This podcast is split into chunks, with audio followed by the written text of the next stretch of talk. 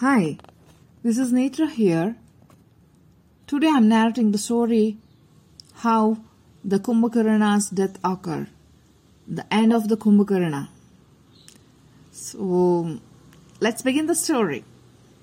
When Rama spared Ravana for being unarmed, Ravana returned from the battlefield humiliated. Instead of going back himself, he decided to send his brother Kumbhakarna to fight Rama and Lakshmana. Kumbhakarna, who used to sleep for six months at time, became furious when he was awakened.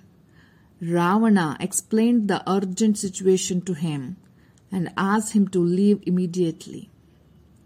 Seeing his Janjati Kumbhakarna arrived, the monkeys started fleeing in all the directions.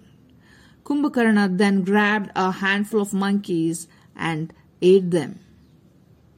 Meanwhile, the arrows that Rama and his army f- fired at Kumbhakarna broke on hitting his strong body.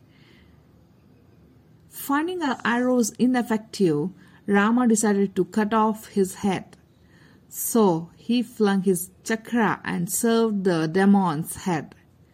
The monkeys came back once again and rejoiced on seeing the dead body of the demon.